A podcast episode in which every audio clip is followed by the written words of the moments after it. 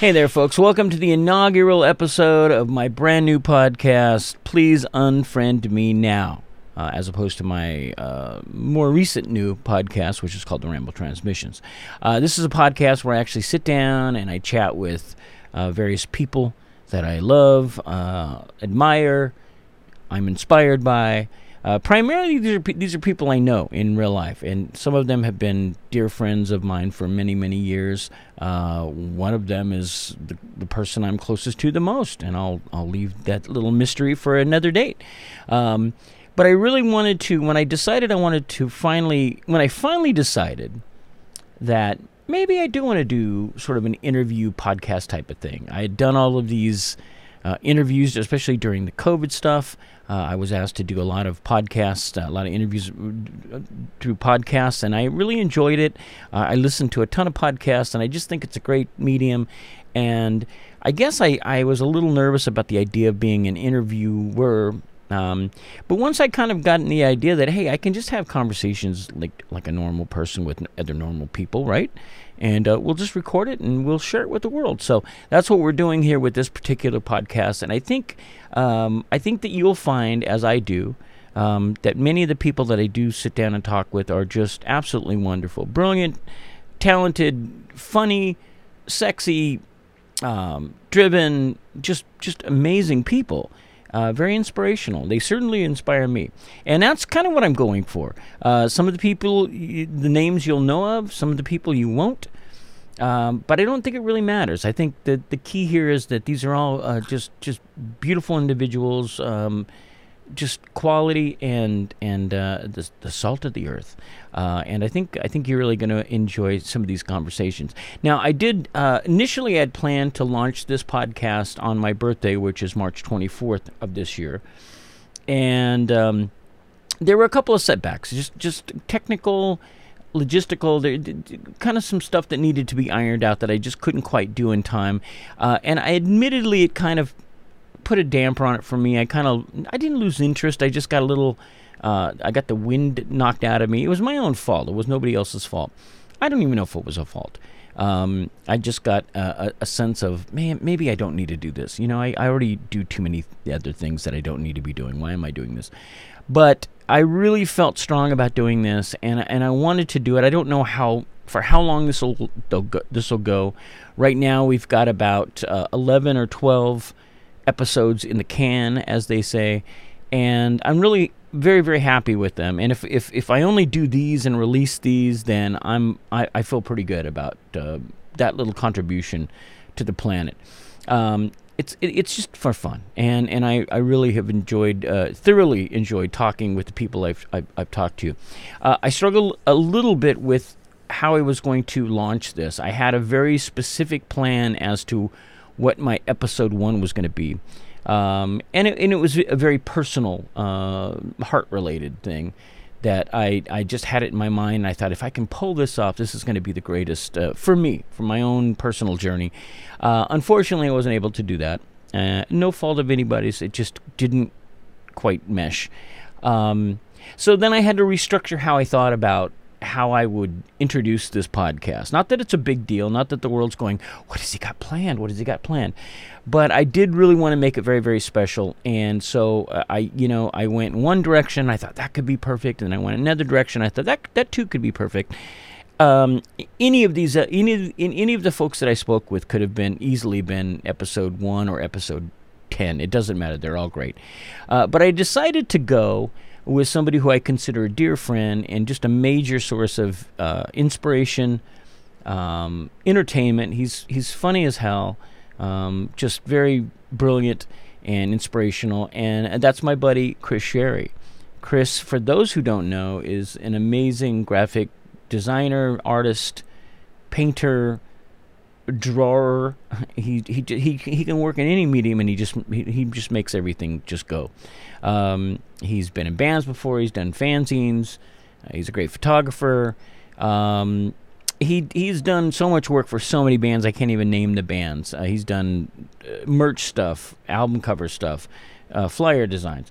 Uh, primarily, he is uh, known as the Descendents' uh, artist at arms. I came up with that term. Uh, he does a lot of work for the Descendents, uh, and you, you, you know him, his stuff the minute you see it. Um, he's a husband, he's a father, he's a teacher. Um, I'm, I'm, sure I'm skipping a few things, uh, but he's one of the nicest and most energetic people I've ever met, and also one of the biggest music supporters I've, I've ever met. He's incredible.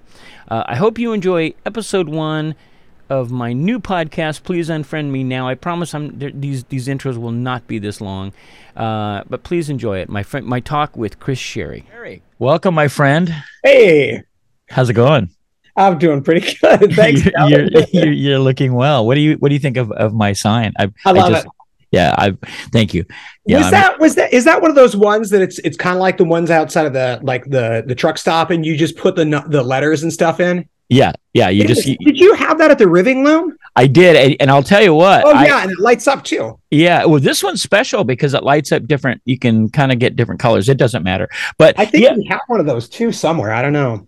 Well, you know what's cool, and what sucks about it is when I moved out of my last studio, I had that in the window so that was the only way that you'd know, like people who were coming for whatever events, you could just see it right up in the corner window outside. One of these just said Riving Loom, and I left it behind when I moved because I the, the curtains were down. Not a big deal. But what was funny is if you go to Google, if you go to Google uh, Street View or Maps, you literally can pull into that little funky lot and you can look up and you can see the little sign. And it's a reminder every time that if I don't know why I have to go and look at it, but it just reminds me I, I left the sign. So yeah, I had to buy a new one. And these things are kind of, there. I don't know why you used to find them for like five bucks at like the dollar store. Oh, yeah. Yeah. But, but Not now there, there's a short, there must be some kind of weird shortage of them because they're if you go on, online they're like 15 bucks. I got this for seven so I, I, I did okay dude we we took out the back seat the very very back seat of our van. And um we there's pins that that attach in there. And the pins we took out and then mm-hmm. we've been since moving artwork in and out and uh, they must have gotten lost in the shuffle or put somewhere. Mm-hmm. and i was like okay well they can't be too difficult to find right? So i got on on ebay took a look and sure enough you can find them real easy. But 50 bucks. Oh, okay. For a set yeah. of these things. And they're just bent L's. And I was like, you know what?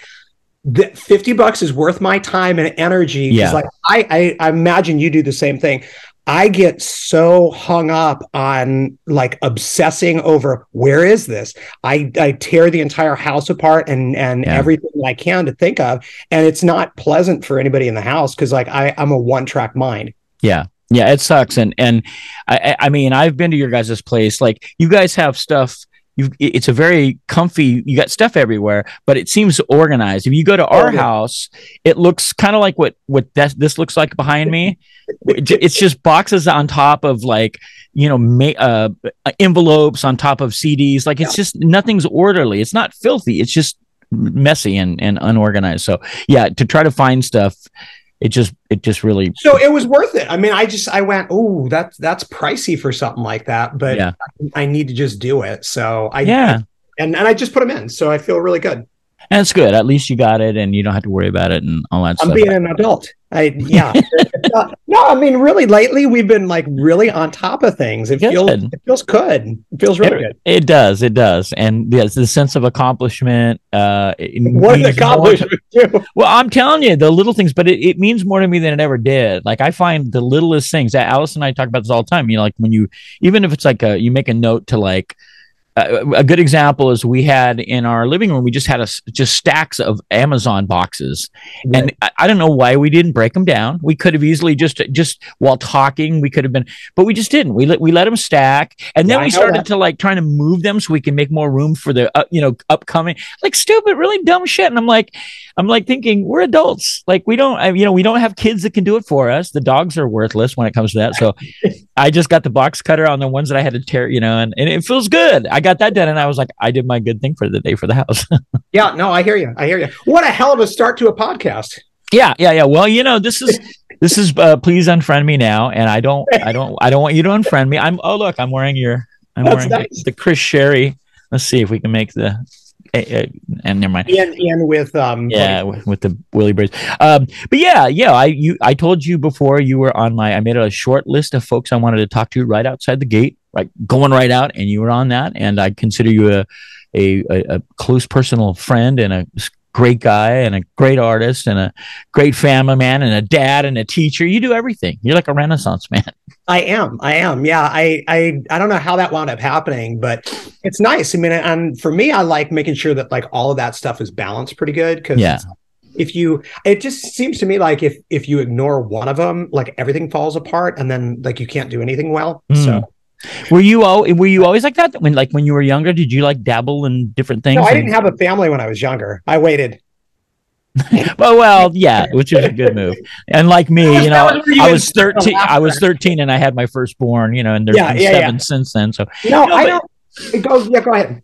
no, I just you know I wonder, do, are, were you always? Because I kind of always was like I always said I was like a dabbler. I'd get into something for a little while, and then I'd kind of maybe set it aside because I'd get an- another interest, and then I'd try to balance them all. And sometimes I'm good at it, sometimes I suck. But that goes back to when I was a teenager. Yeah. Same with you. Did, were you like uh, were you always kind of like into just doing a bunch of stuff, keeping? Yeah, I think so. I mean, you know, my my biggest obsession when I first started getting into music was skating too. So Hmm. like it was it was skating and and doing artwork and listening to music and if I could go see bands, going seeing bands. So those were like I and I stuck with those guys for like a really really long time and that just kind of blossomed into where I am right now. But I do go on, you know, like avenues where I'm like super into robots for a while or I'm super into like Hawaiian shirts for a while and Right. super into like finding, you know, vintage Adidas tracksuits and stuff like yeah. Yeah, Is- so there's always something. do you have, have do you find it hard to balance like because you you're you're a teacher you you are a, a, husband and a father is it hard to balance all that stuff because you do a lot like like that's, Yeah. It goes out to the public you know like yeah, it, it can be. And I mean it it was for a while when when our son Sam was first born, um, I was really, really, really busy doing my school stuff. That was when I first got introduced to the drama um stuff that I do now at high school. And um I spent so much time there and I, I got to a point where I was like, this is too much. And Lori and I talked about it. And, you know, she was like, I, I don't want kids to feel like they got more from you than our own kid did. And Mm, like that wow. really hit me. And I was like, yeah you're right. I I need to be there for these students of mine, but they should they shouldn't know me better or have a better relationship than my son.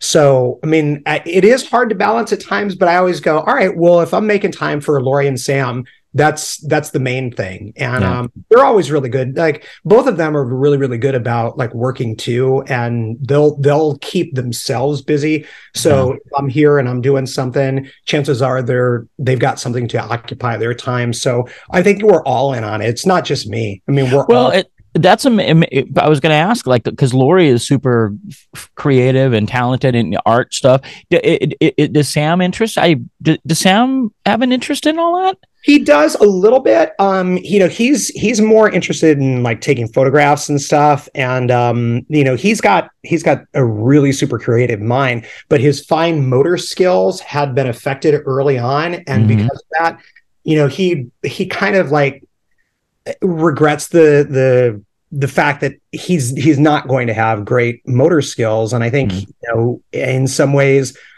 that's that's been an obstacle for him. i mean he hasn't been thrilled with the fact that he can't just sit down and and draw or spend time drawing the way that you know Mm. Lori and i might do stuff like that Yeah. so you know he he is super super creative but not in like the physical making of the art but he does do a lot of photographs and stuff like that and he is Okay. an incredible like helper. So if lori or i are doing any art shows or anything like that he's great at organizing and getting stuff together and helping us hang things. And yeah. you know, he's he's a really good second banana. He's really which good. is i mean that that do, having someone like that in your life who's into it man i'd i'd i'd love it oh, I know it's great because Lori was was just getting everything ready together for her art show, um, her first solo show down in Southern California, and while she was doing that, you know, she would get finished with a piece and she'd need to get it stretched, but she'd also need to get a frame for it. And if she didn't have a frame already, we've got a frame guy that's, you know, just right around the corner from us. And she'd give the stuff to Sam and just say, go on down, pick out a frame. And he's excellent at that. I mean, he he knows Wow. he's got a good eye. So, That's you know, good. she 100% trusts him to, you know, find something that's going to work for the piece. Yeah. So he's he is really very creative, but in a different sort of way. yeah. Yeah. It's still useful and it's still, yeah. I, Oh, it's super it's useful. awesome, man. That's great. So, um, oh, I was gonna. I, I always want to ask, like, on a on a scale of like one to ten, how good of a skater do you think you are?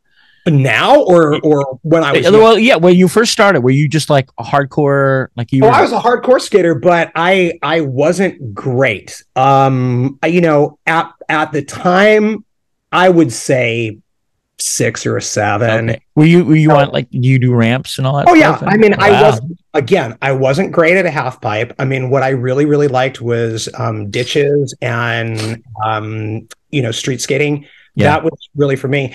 And um, there were some some skate spots that we would go to in London that were just incredible. And um, I mean, that's kind of like where I kind of grew up skating was in Right. England. And um, the area where we lived when we first were in the little village in England, there, I mean, you couldn't skate anywhere because the streets were like so bumpy. So you would have to go someplace like, you know, the the towns that were close to us were like Felixstowe and Ipswich, and then we go into London, and there were proper skate places. So Yeah. you know, like ditches and bowls and stuff like that. That that's the kind of stuff that I was like super Gotcha. into. I was I I would I would rate me probably about a nine. Uh, well, And no, that today. skating, but judging skate contests. Like I did, a- I did a lot of that, and I got really good at it. And people would always ask me to do it. You know, Steve and I were always there'd be like a little Skino skate contest, and they'd say, "Can we get seven seconds on?" Yeah, and I was I got asked back, so I think I'm I'm about a nine. Right on, right on. That's cool. Well, you know, and it's it's funny because like once a skater, always a skater. You know, like I I That's I, what I say. I can't help but you know take my fingers along things and just like pretend I'm grinding on Really? Oh, I do. And we'll be driving, and it's so stupid. We'll be like in down in LA, and I'm I'm driving and I'm looking at embankments. Oh yeah, I can see that. I that. want to skate that. And like it's so bad now that like, you know, Lori and Sam are they they totally recognize that I do this. And Sam would be like, "Ah, that'd be pretty good to skate, right? You know, like anticipating it. And I'm like, yes, it would. And they're not mocking you; they're just sort of looking at. They're not, you know. Well, I don't know. There's maybe a little bit of a mock. mockery, but Right, um, right. but good natured. yeah. But I, I do. I still I look at stuff like that, and and um, you know, it's just a different way of looking at the world because you're you're looking at a crack in a sidewalk, and you're going, oh man, I could launch off that, or Yeah, I never understood that. I all my friends were always like the best skaters, and I, I they'd go. They you could see that they were focusing in. Like we'd walk, we'd be walking around to go get something to eat, and they'd see an alley, and there was some crazy like weird thing where they and they'd just be like obsessing over it, and I'd be like, I don't, I've been robbed of that. I'll never understand that excitement of because I, I was never a skater, and I tried, I tried. it's cool too because like you can go into especially like in cities or things like that and if you see like markings on walls you know that's a skate spot you know Oh, okay. you know Right. there's there's an area yeah i mean there's there's telltale signs of it all over the place you know like I'll never recognize that. waxed a curb or something Yeah, see that and you know just skid marks places it's it's cool yeah, it's a whole it's like a secret world secret language uh, Yeah, yeah, for sure. All right, so you grew, you grew. Where, where, where did you grow up? Where, where like when you, where were you born? So i was born in charleston south carolina so that's right. American by birth, Southern by the grace of God. so, yeah, Charleston, South Carolina. But we lived there for maybe six months, and then my family was from upstate New York, and um, so that that was for a long time when we were young. That was kind of like home base, Okay. and um, like Whitney Point, Johnson City, um, that sort of area. Um, you're you're a military brat. You're a uh yeah, my dad, my when I was when I got started, my dad was in the Navy, and then he got out and he got into the Air Force, and um, he was enlisted in the Air Force for a while, and then he got out to go to officer training school, and then went back in. So we moved a lot, but gotcha. his family and my mom's family were were both from upstate New York. So oftentimes we'd kind of gravitate back towards there, but by no means would I consider myself like you know, from New York or, you know, any of that kind of stuff. So we lived there. We lived in New Jersey. We lived in Texas. We lived in Germany. Uh, and then all of high school was in England. So wow. We, we moved a, a fair amount which was great. I mean, I just felt like, and you know how that is when you when you do kind of move, you have to just be a little bit more gregarious, uh, unless you just want to stay home and just like not have friends. You kind of have to put yourself out there. So I think because of that background, I mean, it kind of helped make me very comfortable talking to people that I don't That's necessarily great. know, and um, you know, just comfortable in in new environments. Yeah, yeah. So uh, you were in high school, and is that when you started skating? When you were in high school? Um, I started right before I moved to England. Okay. So right before high school, um, we were living in New Jersey, and uh, fr- family friends of ours had given me like a, a really skinny wooden board, and Yeah. it was it was a proper board. You know, it wasn't like you know a little cheap plastic one. We had those, but that, that first wooden board was like my introduction to okay, this is something a little bit more real. Yeah. And when we got to England, you know, I had gotten my first proper board, which was a Vision Agent Orange, you know, board. Because oh, that's of course it's going to be that, right? right. And then that was it. I mean, I was I was hooked. So that was like freshman year of high school, like 80, 84. Okay. Okay. I I had in '84. Someone turned me on to my my roommate was a, a great skater, and he gave me his old. It was a Santa Cruz Duane Peters board. Oh, sure. You still have like- that. Yes, I do. I have it in storage. I think I do still. Yeah, I haven't seen it, so I, I had to think for a second. But it was just so wide, and I thought I tried to do the little skinny decks, but I, I just didn't like it. So the wide ones made a little more sense, but I still sucked at it. But um, but was there like a skate? that- I guess so. In '84, was there a pretty strong skate? You know, or or when you were Not not in England. I mean, it was weird because, like like I said, we moved and we were living in a small village, and you really couldn't Mm. skate hardly anywhere because the, Yeah. the streets were just so rough. Um, but I, I mean, I would try on like the the sidewalks and stuff. The Air Force base that we were at, that you could skate on because it was, you know, it was more paved and you know everything Yeah. was pretty okay. So I I did, you know, like take my board onto the base and skate. But then you have like the security police that are everywhere. And Right. so that became a problem of like, well, where do you skate? And you know, we figured out when the when the hospital closed, there was nobody around there, and security didn't need to go around there, and there were painted curbs.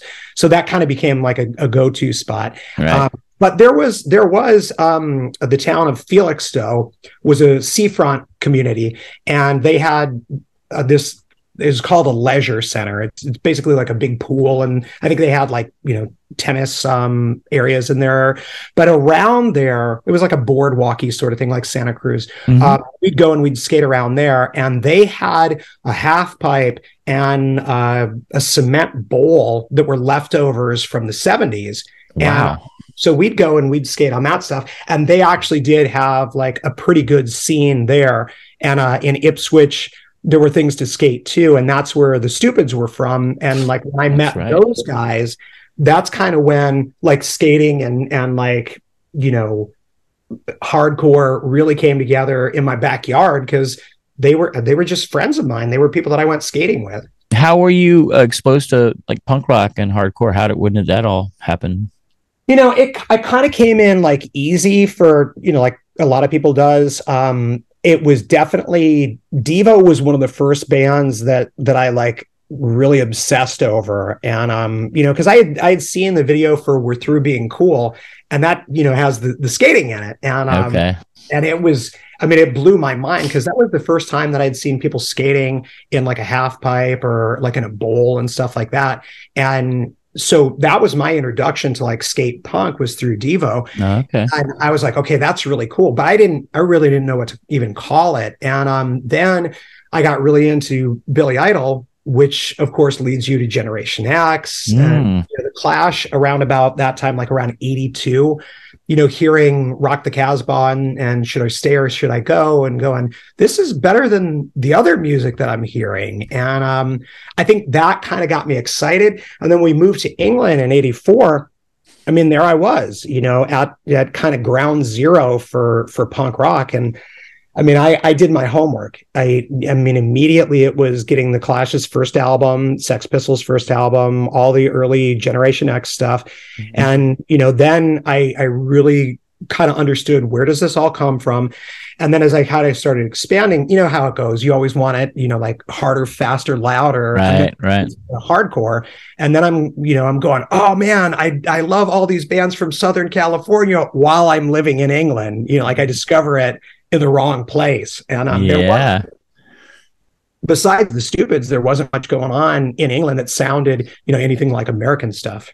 So the stupids were they were like kind of one of the earlier the uh, first in the scene in terms of like that hardcore style right? They were oh in, sure. in england in england. Who, who, who were there other bands? Who were some of the other bands? Like you know not, were, not there really at that time but there were bands that kind of pretty quickly like got going um as far as i remember visions of change used to be called the Depraved, hmm. and mm. they were kind of getting into that territory. Um, yeah. But but then they they kind of quickly switched gears and and did this band called Visions of Change, which was like almost like a semi emo band. Like, and I'm not using that in like a derogatory term, but they sure. were definitely more into like that Revolution Summer sort of thing.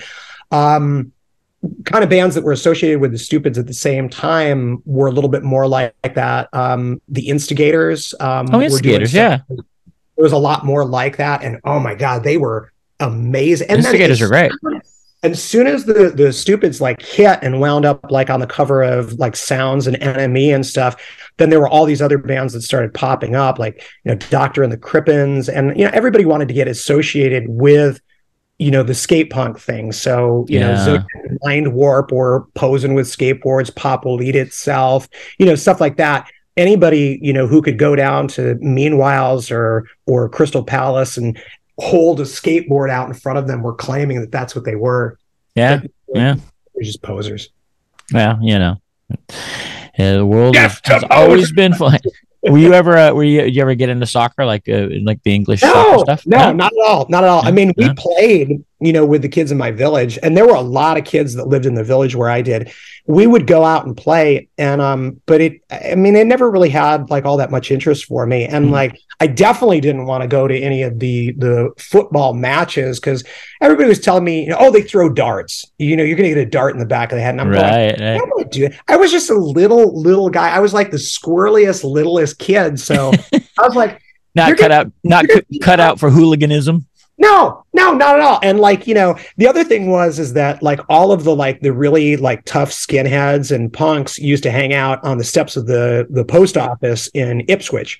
And that was mm-hmm. like our our big, you know, city that was close to us. And um just seeing them just out there just drinking their woodpecker cider and just doing nothing. Yeah. You know, just like, you know, being somebody to look at made me go, I'm not really interested in that route. Like I don't, not, I don't not missing be, much. No, I don't want to be this burnout. I don't want to be, you know, getting darts in my head at football matches. Were people over there? Uh, w- was that a little too early for the awareness of like straight edge, the whole straight edge thing? Or oh yeah, for yeah. sure. Uh, you know, and and the stupids knew all about that sort of stuff, but you know, they weren't they weren't straight edge. They weren't you know claiming to be any of that kind of stuff.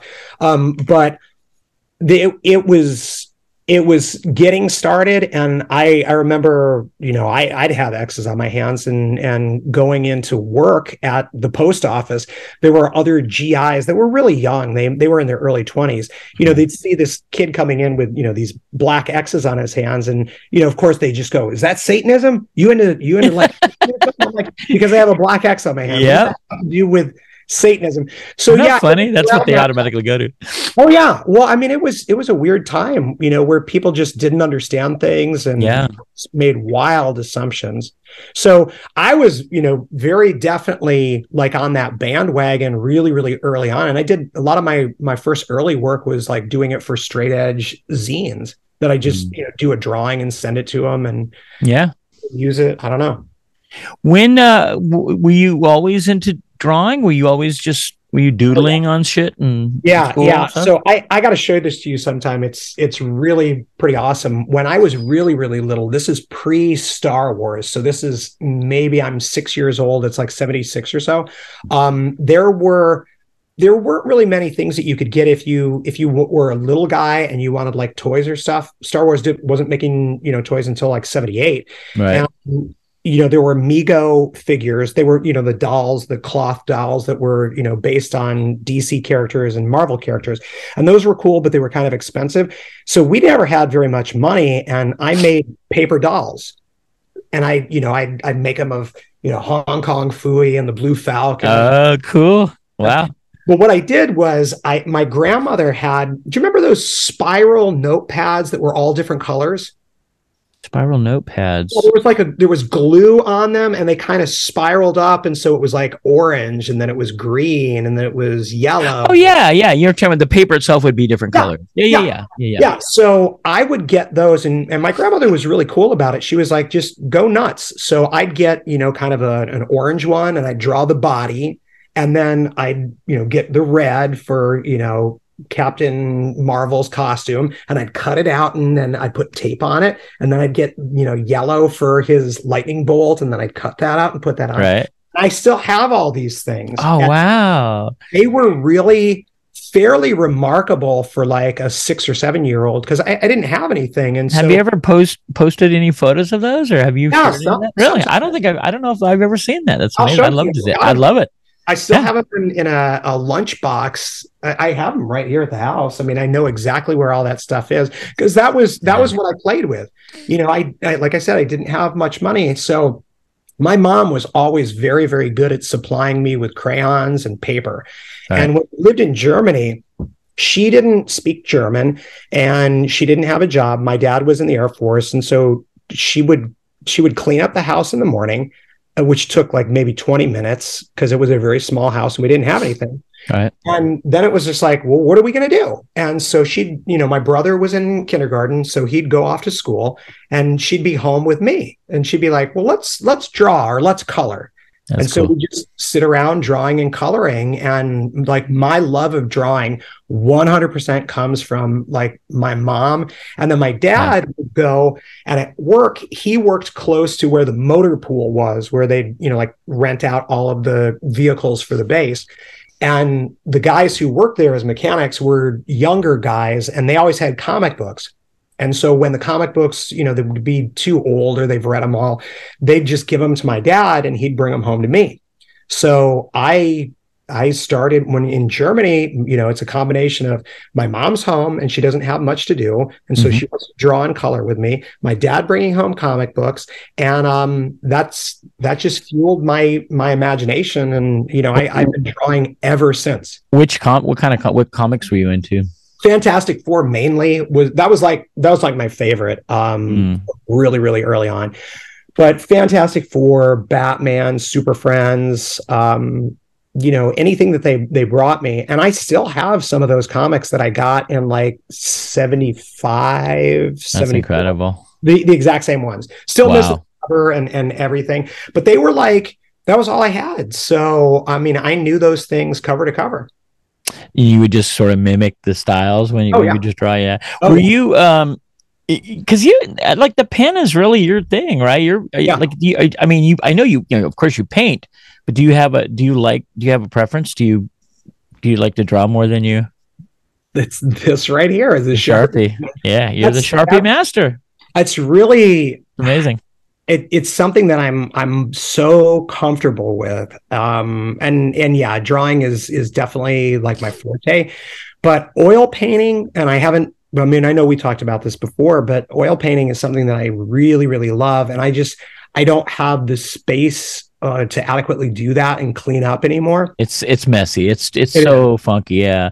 Um, that that was always my thing too. I, that's why I, I I went from to watercolors because it was easy and clean. But then the acrylic stuff, I you know the minute I knew I could just even wash that on my clothes before it starts to set is Right. yeah. But yeah, yeah, it's it takes some space. Yeah. It does. Well, and what I really like is, you know, my my dining room table is where I do paint, and that's where I do like the acrylic stuff. And I have a hair dryer that's plugged in Yeah. you know, I don't need it for my head. So the hair dryer, I just I use on my paintings so I can speed up the process, and Yeah. you can't do that with oil. So I mean, I when I do paint now, I do acrylics. But drawing is is always it's paramount. Like that's the Yeah. number one thing for me. You can kind of tell, you know, it's just it's so you so masterful. I'm always it, no matter what. Anytime I you post something on social media where a new piece, I, I I'm so inspired. I'll always try to I'll always whip out a sharpie and try to draw something, and I'm just like, I just he kills me. I hate it, but uh, you know, it's an inspirational thing, man. I I always love it. I I just have tried for years. Um, what about what's your how, what about like digital stuff? Are you you are you uh do you hate that stuff or you embrace no, it? I, by no means do do I hate that or or anything. It's just I there this will sound really stupid, but the resistance that the the pen or the pencil has on the paper, yeah, is something that I really like. It's it's probably very akin to people going, well, no, the way a record sounds, you know, because right. of needle in the groove.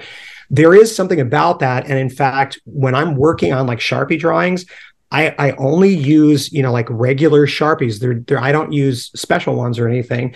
And i i use the smoothest um, computer copy paper that i can because it's got just enough tooth to to kind of give a little bit of resistance on the nib of the pen. And mm. there's something about that resistance that feels right. And if i use good paper if i use you know like um, bristol board or stuff like that it does there's not the same drag and i can't produce the exact same type of lines. I totally so get it. because of that that real fine tuned thing i i prefer working you know just with with physical things and then yeah. scanning them in or whatever. And and a lot of that too goes back to um this inner i i probably told you about this before but this interview with jerry dammers from the specials and Jerry Dammers, uh, you probably know, created a lot of the look of the original mm. two tone records. Right. And he had said that even when he's doing like a strip of checkers, that he draws them by hand. Ah. There's something like organic and genuine about like the hand drawn stuff that adds a, a, level of like authenticity and humanity in something that could be really sterile. Yeah. That really stuck with me. And I was like, damn, that guy's onto like some big ideas. And so yeah. that that thing in particular has always made me go yeah i really should be doing a lot of this stuff by my my own hand scanning it into a computer and then manipulating it from there. But it, it usually always starts with just hand stuff.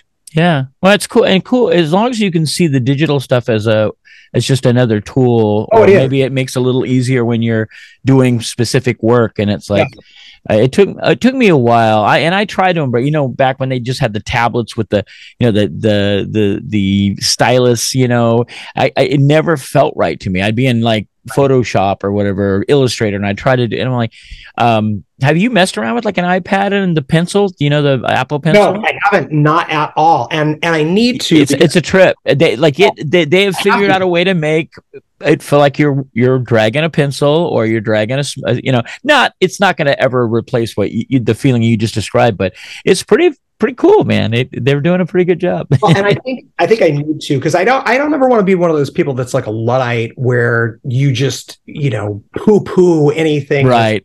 modern because that's yeah. stupid. I mean it's it's it's comical almost.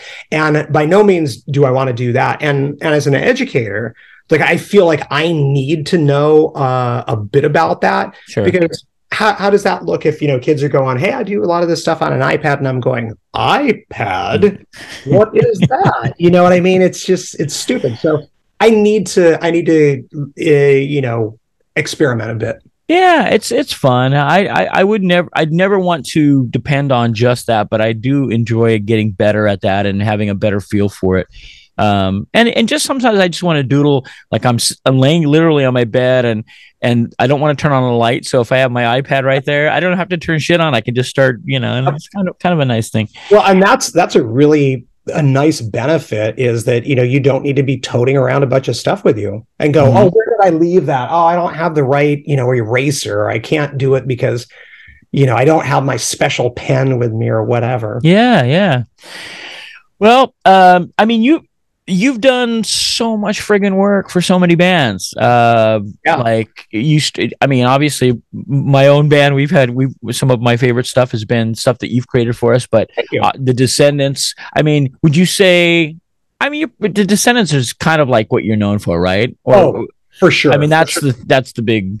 That's my calling card. I mean, you know, I can tell people if they just go, "Hey, so what do you do?" and and I can say, "I'm the primary artist for the Descendents." Yeah. People go, "Oh, okay." Right. They know. That's just a place of uh, like understanding, like, what do I do? Um, Yeah.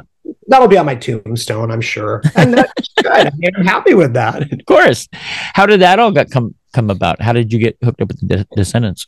so that that happened via all and so when when descendents you know had lost milo and you know they picked up you know the various singers that they had worked with.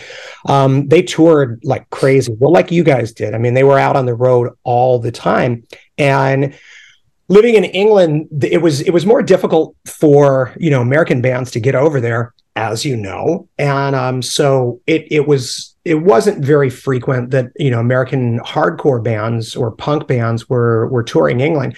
So for the Descendents' initial run, they never made it over. And um, so when we moved back to the states, I was like, well. I don't care that the Descendents aren't playing, you know, all are, and they're my new favorite band. So Yeah. now it's all. So they came on through summer 88. Um, and I met them that summer and just kind of briefly. And then I think it was the, the following year, 89, I had done a flyer for them for a show in Fort Collins when I was going to school up there. And Bill had seen it and wanted to meet the kid that did the drawing because it was a caricature of the band. They're Mhm. all coming out of a coffee cup.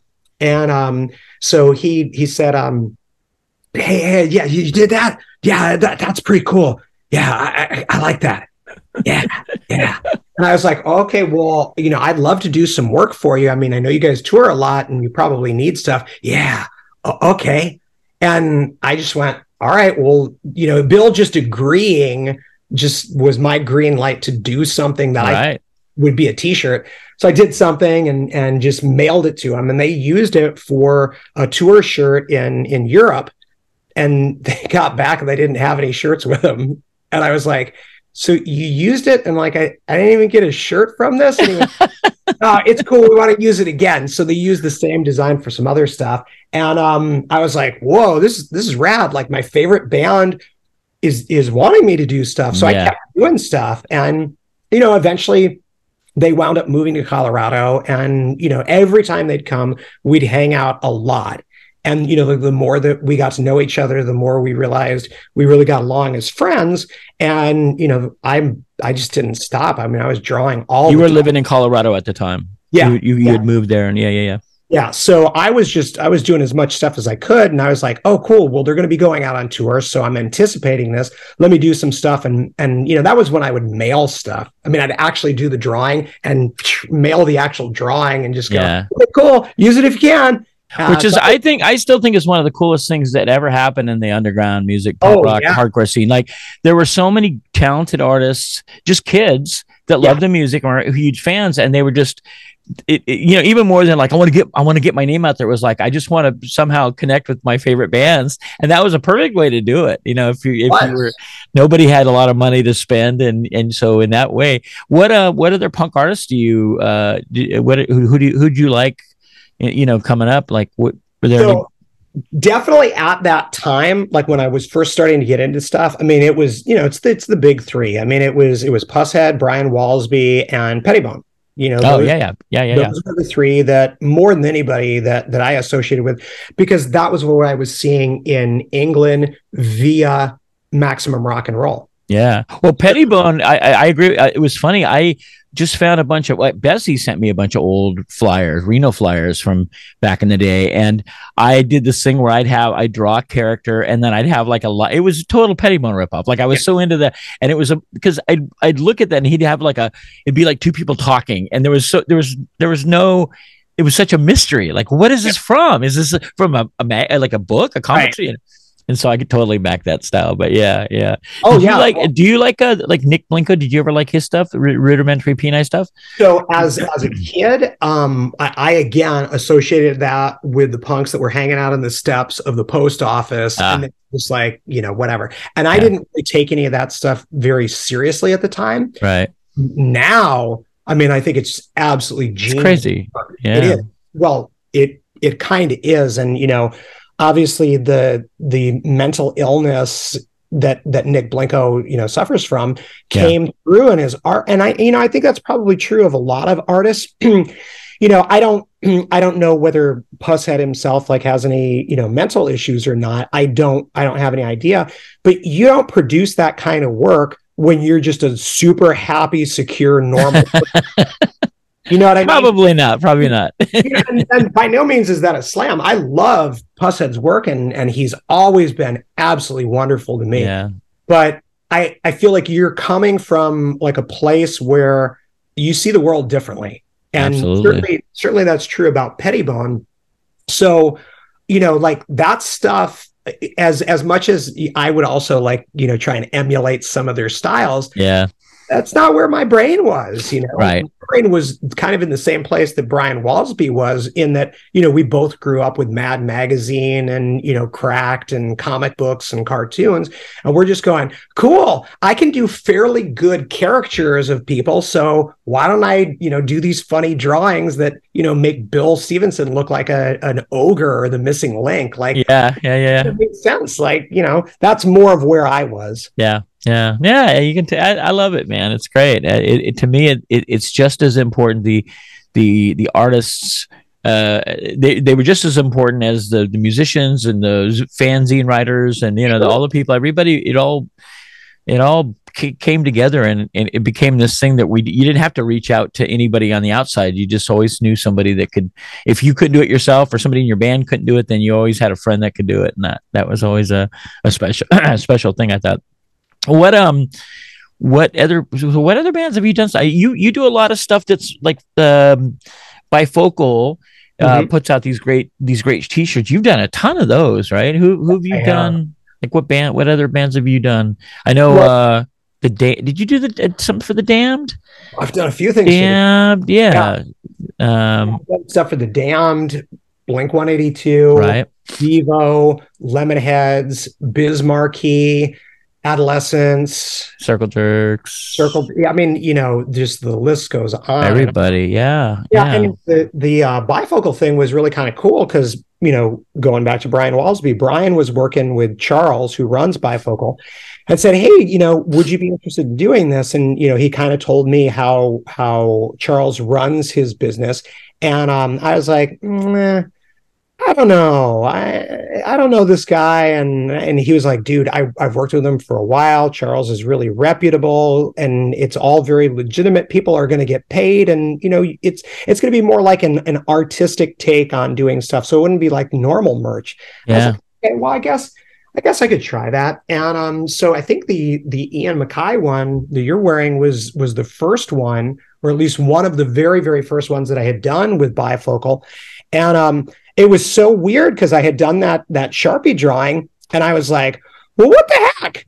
Let me just reach out to Ian and and see what he says, you know, because I was like, he's never ever, you know, says, all right, here's an embrace shirt and here's a Fugazi. Like he doesn't do that. But I thought this is just a drawing of him. Yeah. Maybe we'll go for it. And so I wrote up this, you know, this, you know, email to him, sent it off, and kind of crossed my fingers. And um, really quickly, I heard back from him, and he was like, if this is something that will help promote you as an artist, yes, I will do it. However, I will not promote it at all. And any of the money that would be going to me has to be donated to a charity of your choosing. And right. I was like, and it's, I mean, it's so Ian. That was the, you know because he he didn't want to disappoint me and say no and and kind of squash like an artistic endeavor, right. but he wanted to make sure that his end of it would be handled in a way that he felt good about. Yeah. And the fact that he agreed to it was incredible to me. And I mean, I am so grateful to that. And and yeah stuck to his word. It's a big deal, man. It's a big deal. Yeah. You know, he's a he's yeah, and it's a great. I mean, it's one of my favorite shirts. I love it so much, and I, you know, you instantly know. You just know. Oh yeah, you know who it is. it's great. Um, so yeah, I mean, what what I don't know what have you you you played music for a while. You were in a you've been in bands. What what's the um is that kind of a thing of the past? Or are you just sort of like not that crazy about the idea? Or you well, you know, I, a... I'll occasionally I'll occasionally do stuff at punk rock karaoke. Um, you know, Stan and and uh, and Greg usually cajole me into doing something, and I'm happy to do that. Um, right. But that was like Steve Soto would would always be like, "Hey, Chris, you gonna do something with us tonight?" Yeah, like, yeah. All right, Steve. Well, what what songs don't people usually do that you would like to play? And he was like, Well, I love suspect device, but people usually don't pick it. And I go, Then we'll do suspect device, you know, or whatever. I, I you know, I, I do that occasionally. And anytime Channel 3 are in town, I've become kind of like the default Maria Montoya from You Make Me Feel Cheap. So I do I do the backing vocals on that, and which I always look forward to because you know how could you say no to Channel Three? Yeah, the sweetest guys, man. They're oh, so nice, absolutely, and great so, band. Underrated, well, highly underrated, I think. In my highly, opinion. highly. Um, so I only do that, and and I really don't have any aspirations of of doing anything beyond that. But in high school, we had a band, Evil Knievel Rice, or EKR for short, because you got to have a three three you know initial band name. Right yeah. We were EKR and that was great. I mean, I that was that was definitely my favorite of the bands that I've ever done. EKR, and, uh, that was a high school band. Yeah. Oh yeah. Wow. Oh, yeah. Wow. yeah. Yeah. Yeah. So I was I was a, a senior. Our drummer was a junior. Um, our bass player was a senior, and our guitar player had just graduated and um it was great you know like none of us really knew how to play anything very well. We kind of like learned on the fly like you do. And right. it was so much fun. I mean we we recorded a lot a lot a lot of stuff. And um it was it was just fun you know it was just kids doing stuff with absolutely no hope of it ever going anywhere. Right. and you know, then it did i mean we we actually recorded stuff and put out a single and and then when we moved, uh, I say we because three of those guys in the band wound up moving to Denver also. Um, we were in bands together when we were in Colorado. And, mm-hmm. um, you know, I, I did a band called Pilot Car. I did a band called Sizewell. And those were, you know, both those bands lasted for a few years and we wound up playing a, you know, bunch of shows. And, Any releases with those bands? Did you ever put anything out? Um, Pilot Car had put out a split single. No, Pilot Car put out a, a, a regular, just our, single. And um, then Sizewell had put out a split record with another Denver band called the Amirs. And um, that, that was really it. I'm looking up uh, Pilot Car right now. I'm looking. Pilot Car was the band that opened for 510 when you guys came through. Right. Yeah. Oh. Yeah. And I I know I I'm on disc Discogs and I I realized I could I could pick pick up the seven inch very cheaply because nobody wants it.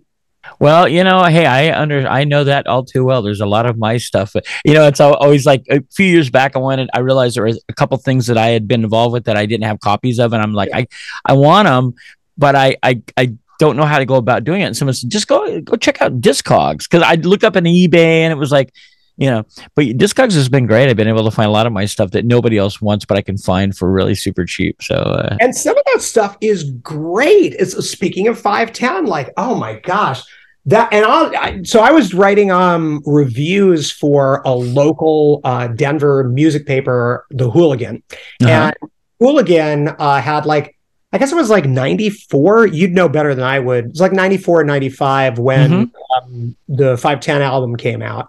And that was one of my picks for the year. Wow. I had I had written this this glowing review of and I had written a review for uh, out the shizzy, and the, the people who who ran Hooligan were like, I don't know, that's a weird record, and I was like, it is, but here's why it's really good, and and I remember like going to bat for the record and going, right. listen, they are changing, they are going into these different directions, even still, but it's it's great songwriting and there's some really good songs that are kind of like introspective. That that are not like anything that's been done before for them and yeah. you can't deny the fact that you know music in general was changing at that time so of course it's going to change but yeah I, I, had written some things about records that probably on discogs are are going to be fairly easy to find and, yeah. and all that much, but I love them, and I, I mean, I still stand by those records. Oh, thank yeah. you, thank you. I do too. I do too. I'm looking at the the, the pilot car re- record. Pilot car record looks like this was 64 of a thousand made.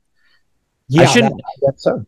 And, and and and there was like a little best movie I saw in '93, and it gave you the option what to write it out, and and So you know what I'm talking about? yeah, we we wrote. Oh my god, we we put we had gotten like you know those um the uh I guess MTV had done MTV Raps cards and they had done Headbangers Ball cards and stuff like that. We got a bunch of them at the flea market really, really, really cheap. So every release we had that stuff in there and we wrote on all of them. Okay, single record we like opened up the flap and wrote something on. yeah, And then it, this was kind of something that like I thought was really clever, and I know it's not, but when you had the the flap in the back, that the you know the plastic flap, we put a pilot car sticker over it. So Mhm. you literally had to destroy it to get into it. But oh, when you did, and you got in, there was a pilot car sticker in there. So every every release came with a sticker, and it came with a random MTV Raps or Headbangers Ball card, and then there were handwritten messages by everybody from the band on the inside. right. So we were all about like It's well, pretty sharp. It's a cool looking record, man. Did you do all the? Did Did you do it? Did you lay it? Did the design?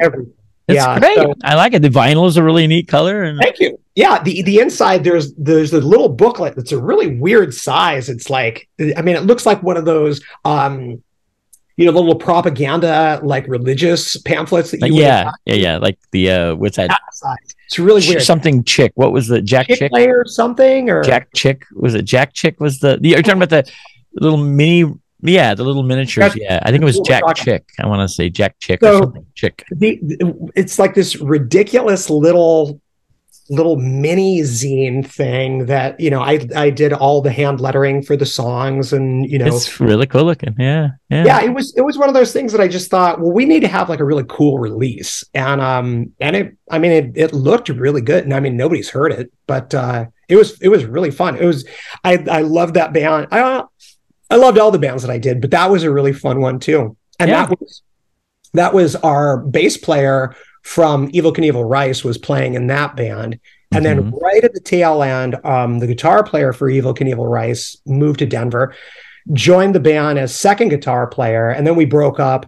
And then our guitar player stuck with us when we did Sizewell. And so, you know, I've I've worked with guys from high school in both of those bands. Mhm. Yeah. Well Cool. done, man. Well done. what other record? Do you have any other vinyl? Like, I could, I could go look up. Real quick. No, I, Who's this fun for? Is this fun for anybody else? Yeah, I mean, well, I you know I've done By the way, I don't care if it's fun for anybody else. This isn't about anybody else. cool. It's all about Please my uh, entertainment. Um, yeah, no, I mean, you know, I've I've done you know backing vocals on stuff like on you know, leave a light on. I mean, That's I right. Um, yeah. And there's been other things here and there, but you know, nothing, nothing really too major. Oh, It's- I know. Here's one that's great. Like people don't know this. So on what is it? I think it's on. mm, I think it's. It's not on Mass Nerder. It must be on Problematic. I think it's on All's Problematic album. The song "She Broke My Dick." Um, there's there's a part at the end where this fake doctor says, "You don't mind if I leave the needle. You don't mind if I leave the needle in while I prepare the cortisone." I Hmm. think is is the line. But when when all we're working on it, Bill calls me up and he just goes, "Hey Chris, I, I want I want to I want to have you come up to the studio. I want you to do something." And I was like, "Okay, what?" And he goes, "I I want you to do backing like vocal on something." I said, "Okay." So he told me what it was, and I said, "Yeah, sure, I can do that." So um, I was like, "But you have to credit me as Dr. Jackie Von Cracky." Oh, so funny. it's not credited to me at all. It's I credited see it. Dr. Yeah. Jackie Von Cracky. Yeah. Yeah. Uh, that's funny. So Why, how come you didn't want to, you didn't want the, you didn't want the legit credit? You just wanted to, you just wanted to. Well, I, I figured, okay, look, I did the cover for the record, so I don't want to be obnoxious and like have like two things in there. right. I'm I that was like a pseudonym that I would I would refer to my brother and anybody else as as Jack. and um then if it was like the full name, it was Jackie Von Cracky. So we thought it would be really funny that okay, well I'm Jackie Von Cracky. It was just like Dale Nixon. It was like a good pseudonym that Right. You could put in there and Yeah. whatever. And- Yeah. I, I, I occasionally I'd think about wanting to do that kind of stuff or like somebody would ask me to do something, I'd think like, I'm going to come up with a cool name and then I can use it for other things. And I'd, I'd always at the last minute, like, go ahead and use well, Dale Nixon is is up for grabs because um it was so funny. I remember when Dag Nasty's Four on the Floor came out and it says guitars, Dale Nixon. Right. And there were some people that were like, Do you really think they got somebody from Black Flag to to play on the record? And I was like, No, Dale Nixon is Brian Baker. He was under contract with Bad Religion and couldn't do something as Brian Baker. Ah, uh, that's that explains it. I didn't know. I didn't know that pseudonym, and I was like, "That's brilliant!" So anybody can use that, and I, I thought that was the coolest thing ever. That is cool, and I I I remember seeing that, and I'm like, is it because it was Greg Ginn was used that for stuff, right? It was yeah. right. Greg Ginn, yeah. Bass on My War is credited to Dale Nixon because mm. Greg Greg played bass on that record and and essentially just played the bass version of the guitar on it. So right. yeah, it's it's Dale Nixon. Well, I just did a search, a domain search, just because I was thinking, look, if I can get dalenixon.com, then I might use it for some future stuff. But it's taken. I mean, somebody's using dalenixon.com. Yeah. Greg Ginn, yeah, it's parked. You know, it's parked. It's not being used. Somebody is yeah, like, um, what do they call that? Cyber squatting. No, it, what's it called? It's like uh, when you when you grab it for a while, people grab grab oh, up. Yeah. Somebody did that with seven seconds.com. I had it for years. I remember that. Oh yeah, we lost it because I didn't pay. I just didn't. I wasn't looking at bill. We were on the road, and I wasn't looking at the bills I was getting, and we lost it and it ended up becoming like and that and I think they somebody reached out and said, "Oh, for fifty thousand dollars, you could have it back," and I was like, "Fuck you." Um, so all right, well, what um, what's what's what's coming up? What's coming up in the future? What do you got going on? Uh, okay. We're gonna we're gonna watch uh, we're gonna watch um, French Connection at some point, maybe yeah. the next ten years. And, no, no, no, uh, we're going to do that soon. I feel like because like now that Lori's show is done and January is almost over, it feels like you know like things have really opened up again. And mm-hmm. actually, I told a lot of people like January is going to be a crazy time for me. So February time, get back in touch with me. So there's a lot of bands that have been waiting on artwork, and and now I'm waiting to hear from them. They just need to get back in touch with me. Yeah. Um, I'm I'm working on. I have to do that this weekend slash early next week. Um, some uh, coffee bag designs for Rad Coffees out of Upland. They've paired up with Punk Rock Bowling this year as the official coffee sponsor for Punk Rock Bowling. Uh-huh. They're going to do a Punk Rock Bowling blend that I'm doing the artwork for. So I'm that's cool. Bag design and like a T-shirt or whatever, but all the artwork is going to kind of like go along with looking like it's you know like maybe a punk rock flyer type thing. So I, I, have that to do which is that that's kind of a pretty big important one. And i feel like there was some other bands that were kind of like waiting on things. I guess i guess i just need to hear back from them. And usually when punk rock bowling starts really getting going with things in early january um, usually Todd Huber, who does the art end of things, is getting in touch with me saying, "Hey, we got another club show, and would you mind doing something for that? Because I, I did a, one of the posters for one of the club shows already, mm-hmm. and, um, which they haven't announced yet. So uh, I'm sure I got more stuff to come with that. Are you have you have you gone to every punk rock bowling ever? No, no. I, I the first one I went to was in 2011 when Descendents first played, and okay. and you know Steve Soto had been trying to get me to go before, but there was a time when it wasn't during the summertime. It was it was more in like you know I want to say like March. Um, no, I, that is when they're doing. Maybe it was in. I I don't know. It it wasn't during the time that you know the Memorial Day weekend.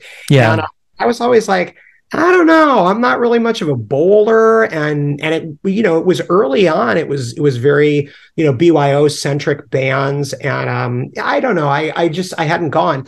So when Descendents played, I was like, yes, I'm going to be there, and immediately, you know, I fell in love with the the festival itself, and mm-hmm. like just the whole workings of it. I mean, you know, for me, that's like one of my favorite things out of the year. Yeah. Um, so 2011 was when I first started going, and I've only missed, I think, one since then. Wow. That's pretty amazing. I mean, Yeah. been- you've seen some. I, I I've played a few times, but I don't think I've just gone. I don't. I, I haven't just gone. You don't like that stuff. I No, mean, well- yeah. I see. It's it's like knowing the you're there, and and and and, and some our, some of our friends are there would make would be the the best part of it for me. You know what I mean? Oh yeah. But the, you know i can i can but i can start to do the i can try to weigh the, the options and then i realize that i would walking around i start to get grumpy and you know Oh, what I i mean like it's I've just been like, there with you. I know. I know, I know.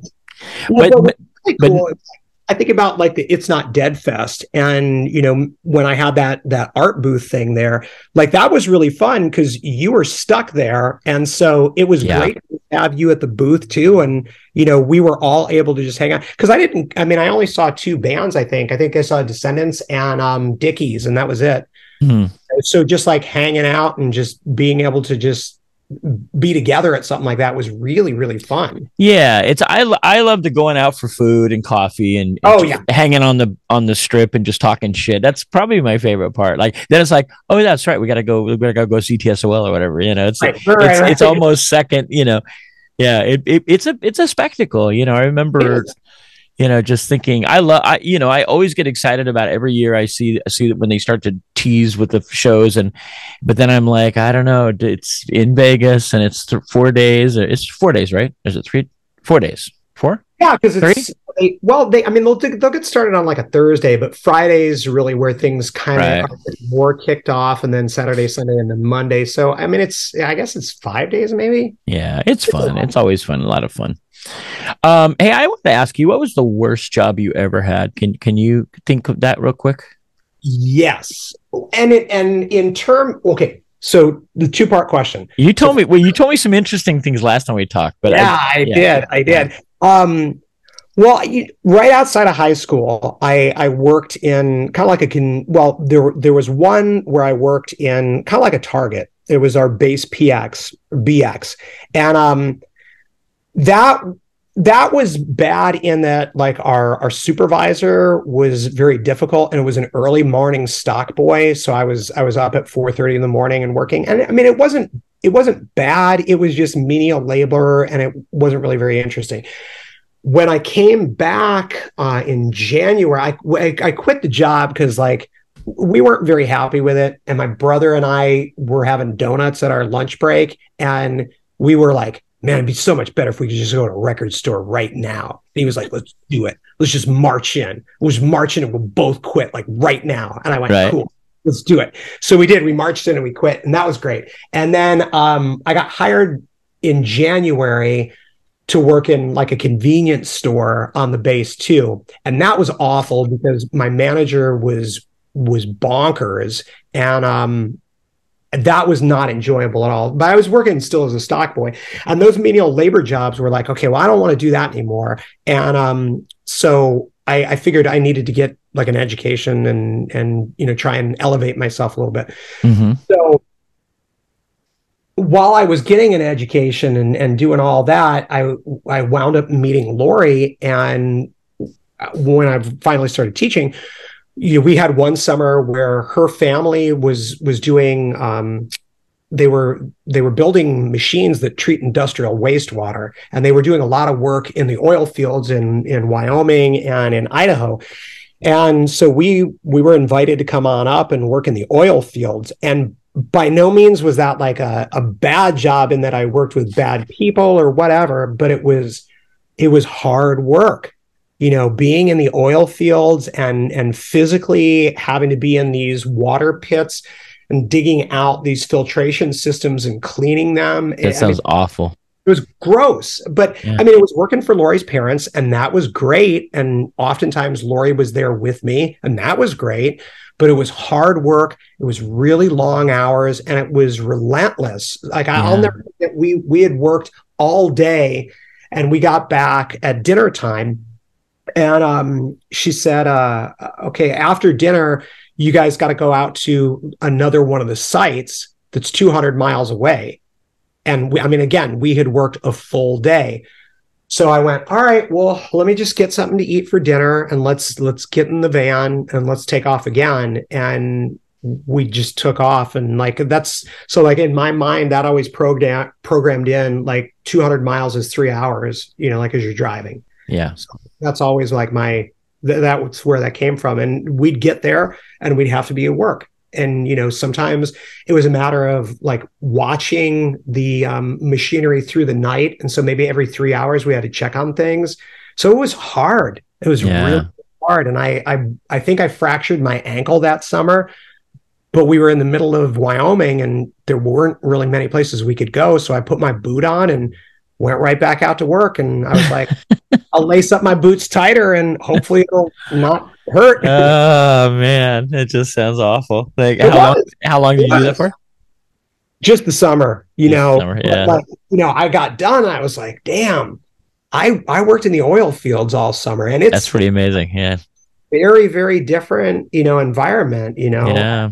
we talked about this before, but it it gave me a like a deeper appreciation for of mice and men, and like that whole bunkhouse mentality of just like just these these dudes that are just doing this physical labor that's yeah. that's just rough, and like the camaraderie and solitude that you have in the presence of these guys. It was like uh, every morning, you know, you'd get up and you'd have this big breakfast together and nobody's really talking. You know, everybody's just like prepping in their heads for what there's about to have. Yeah. So that, yeah. was, that was weird. It was weird. Every, that sounds like when I when I had this for a, a, construction job for for just a couple months, and we built a house from start to finish. And I just wanted to do it just to say down the road, hey, I helped build this house out in Lemmon Valley. Nevada. But it was exactly that. I we'd we'd all meet up super early in the morning. I'd even have a car. My friend would have to pick me up. We'd meet this little cafe, eat. Everybody was just kind of getting prepared for it, and then there'd be the long drive out to the where the site was and it was just you and your co the guys that you worked with and for eight ten hours. Yep. And the only entertainment would be like they somebody would bring a radio and play whatever top 40 station. I, I just remember a radio? Yeah yeah. to this day when i hear um, running uh, running on empty jackson browne yeah. yeah. he had a live version that was a hit um and there were like key songs that if i hear it i'll always go back to this just being out in the middle of just freezing cold temperatures knowing that i had a fear of heights. And they'd say like kevin you got to go up on the roof you know once we got it fixed. And i'm like or built and i'm like i i'm gonna i i'm gonna die. I know i'm gonna you know. But uh but i got through it. I made it to the very end and then i said take this job and shove it. Well, but doesn't that i mean doesn't that feel really good when you know that you're you're facing something that's going to be difficult and you just go you know what? It does. It does. I mean i, I like to say oh, i don't care about that kind of stuff. But yeah if i do. You know i care about that you know? Yeah, yeah. It is it I, is important because i've quit on a lot of jobs just i've yeah. i've worked and just said i'm done. And i i, I did have some regret where i'm like eh, i could have hung in there a little bit longer you know but, what you know, well, I needed a paycheck. That was the biggest. Oh thing. yeah, there's that. but yeah, you're right. You're right. It's it's nice to be able to like finish, go from start to finish, and you can kind of have this little, even just quiet pride that you you got through it. oh it. well, for me, I'm always like you know the light at the end of the tunnel guy. Mm. Always, always, and I'm going. You know what?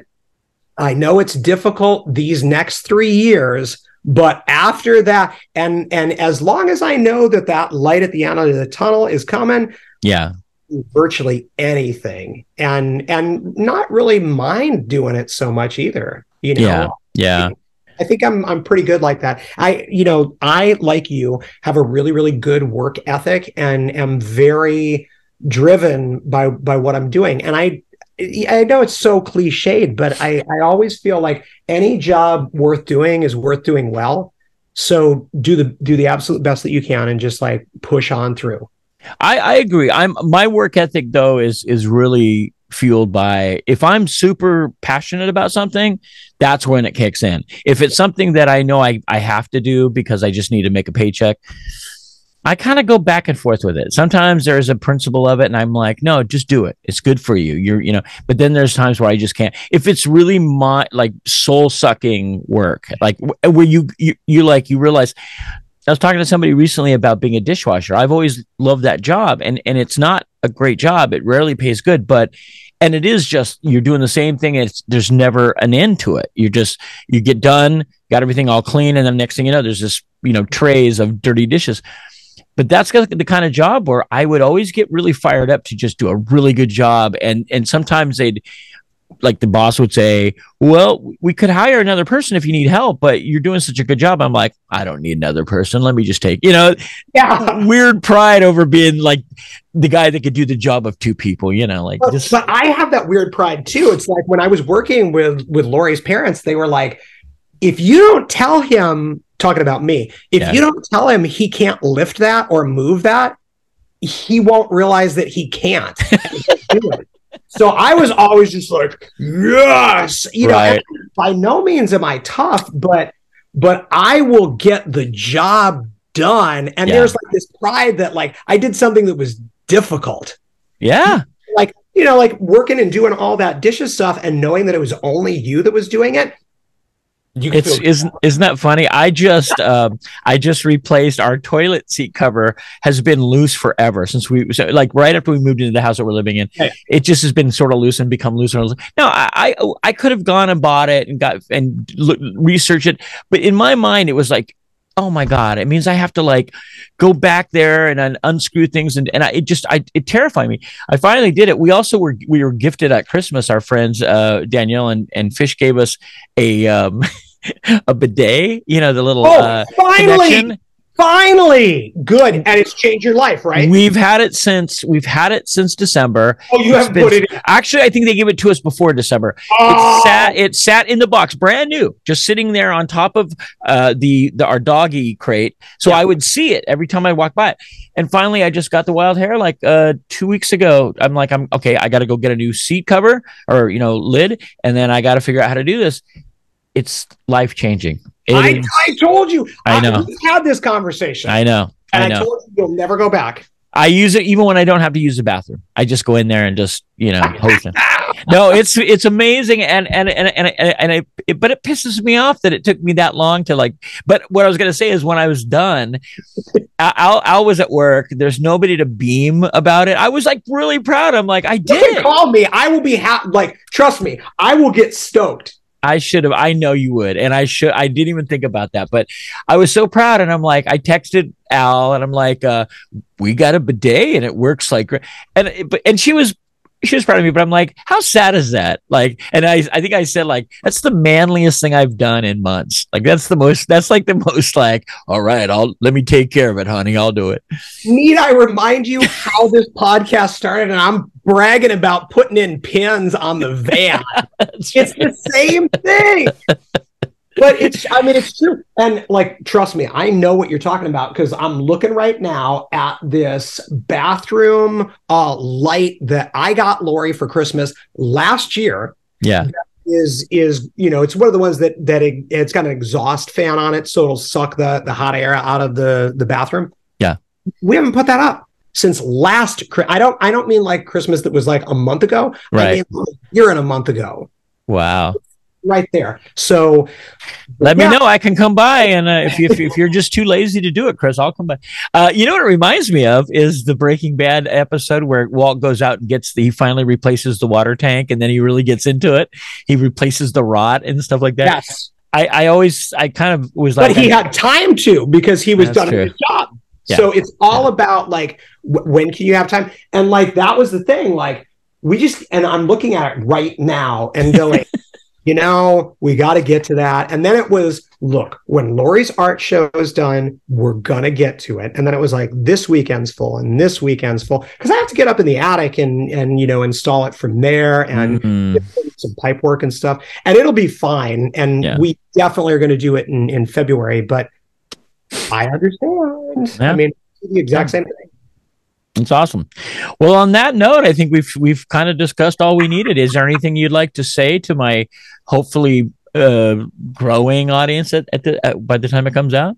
Yeah, I you know I do. Um, I part of part of why I'm doing what I'm doing and as involved in music and stuff as I am is is 100% thanks to you. And I know this is going to be the stuff you're going to want to edit out, but it's it's absolutely true. And I know I've told you this before, but like getting into teaching in particular is is really because listening to, you know, very um positive like lyrics about change and like wanting to do stuff and looking out for other people it got me in that mindset of okay well then what job can i do that's going to help serve that purpose and that was teaching and it, it is in in direct response to a lot of the music that I listen to just wanting me to to think we we can make things better.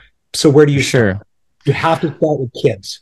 I think that's amazing, and it's true. And I and, and I, Al and I just had this conversation because she didn't grow up like a punk rock person. She got into it later, but she's always had this sort of mentality that kind of goes right along with when we all started getting into stuff and we had this sense of independence and sense of like not do-gooders so much, but just like wanting to contribute and make at least the little world around us a little bit better, yeah. and, and, at the very least, not add to the crap that that yeah. we we all can can add to if we if we let ourselves. And um, it, it there was I talking with Bessie last night. My friend Jay, do you know Jason Traeger? Have you guys ever met? Do you know? Not not face to face. I mean, we've we've been in we've been in touch with each other. I mean, uh, talking about a great punk rock artist. I don't know if you're familiar oh, with his work. I am. He's and uh, and just fine art, like his own stuff. His fine art stuff is beautiful. Yeah, beautiful. But just talking with all these people, friends of mine that I've known for so long, um, it, it's easy to go. You know, so when we were kind of doing the punk, we were doing part of the punk scene, a hardcore scene, but it really was just it, it dawns on me just how much the the people that I cherish in my life that I really want to stay close to. Um, everybody has that same thread, you know, like they're and they're doing like uh, uh, so many of my friends are teachers. It actually makes me envious. You know, it makes me go, you know, I I really kind of wish I could have been. I could have. I would have tried my hand at teaching because I could imagine how as frustrating. Yeah, I mean, not, not in the traditional sense, but you did, and you can. I mean, ask, ask Ray Cappo. Um, yeah, ask Porcell. Ask Walter. they will tell you the exact same thing that that there mm. was a lot to learn from and and not just you but like the whole SST work ethic and and oh yeah yeah like that stuff is embedded in my DNA at this absolutely and I've taken that into my classroom and not only to to become a teacher, but also the environment that I've created within my classes and the drama department in general. Like, what do I want? How do I want to affect change on kids where they can take that with them and then help to affect change in whatever career they wind up doing? Yeah. That all comes that comes from people that have been teaching in a non-traditional sense. I hear what you're saying, and I agree, and I and I feel like I've I've uh, I was a student. I've been a student. I still am. To, to, to oh, you yeah. know, to learning about things that at some point in my life I I just never thought I'd ever have the courage or the the wits to to to tackle it. And then when you're doing it, you're just like, oh, I'm doing this. I'm I'm at, you know I'm adding to the, the so. But thank you just as well. And and I and also you know just uh, I I try and tell my all my friends that are parents, you know, and you meet their kids and they're amazing kids. You know, I always want to, I always make this note to say, I want to tell, I want to thank them more for creating a good or good human beings oh, for the oh, future. Yeah. Because man, you know, think of the, the, the that could go wrong so quickly, you know, yeah. and, and, and, and, and then it's not just like, this is what we're stuck with. But it's what society kind of has to deal with. If, if, you have a kid that goes bad and embraces all the darkness and the negativity and stuff, who knows what they're capable of doing in, in, in an awful way. So, so thank you, you and Lori, for being amazing parents and and well, and yeah. bringing such I mean, a kid in them. Incredible, but you're right. I mean, I I see so many kids in my classes that if they've got a good head on their shoulders, chances are they there's a good parent or parents in the picture. Right. For sure. That, that want to make sure that things are going well for their kids. I mean, it's it doesn't just happen from nowhere. No. And you know, I feel like we've got to spread it. You know, you you've got to, you know, kind of like get something good and then you know continue to perpetuate that you know with your kids and and not like do as i say not as i do but lead by example right. and go if you really want to be and it's it's so cool because like i've noticed that sam has picked up on a lot of the generosity that lori and i bestow on whomever you know whether you know friends that are like in in you know actual need of like financial help or somebody that just needs emotional help. You know, they just need somebody to talk to, or, you know, they need an escape or whatever. Sam does the exact same thing with his friends. That's and awesome. Listens and Of course he does. And I mean, that makes me feel good because it's like, all right, he's going to carry that on, and the people that are in his life, he's going to be affecting. And that is where that spread it comes from for me is like, we can we can all be a part of making society a better place rather than just you know being beat down by it and just going all right i'm going to accept that it's it's terrible it it could be but i'm going to Yeah. it's not Yeah, I agree, and I and I, and I think maybe as I get older, I'm realizing that it is is there are times when I really do f- just feel like, why do I give a shit, you know? But I I do know why I give a shit, and and and I can only hope that I, I will continue to give a shit. And you know, all, of all the generous, wonderful things that you've shared and given to me and bestowed upon me, uh, turning me on to uh, well done grilled cheese sandwiches, it, like Oh, the- yeah. slightly. I mean, that might be one of the biggest ones. If I could figure out a way to give you an award for that, I would. I would do that. i, I No, but that's very insiderish now. Nobody. it really is people are going what are you talking about It's, but try it. Don't don't don't don't sleep on it. Try it. oh i know i know Yeah, I, I'm sure people are like, yeah, Kevin, we get it. It's really good. We already know.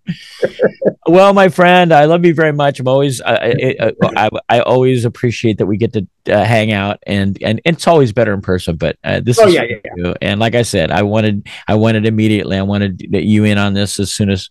As soon as we could make it happen, and and just a disclaimer, we did this. We did the, um, we did it, and, and it was great. run It was great, but I don't even think I told you this. I I watched it and listened to it, and I felt so nervous, like because you know it's weird when you're talking with somebody who you know oh very yeah closely, and and you've had these good conversations already, like very seamlessly, but then it's like there's this weird formality involved, and I and and, and I'm trying to make this warm, keep it warm and friendly and stuff, but I I was like I could do better, I could do better. I Chris, I owe Chris a better hosting, and so you know uh, you didn't get into chris farley territory so that was cool No, not yet. But you remember know, when he do that where he's just like so you remember when did that you were in the beatles cool. Yes.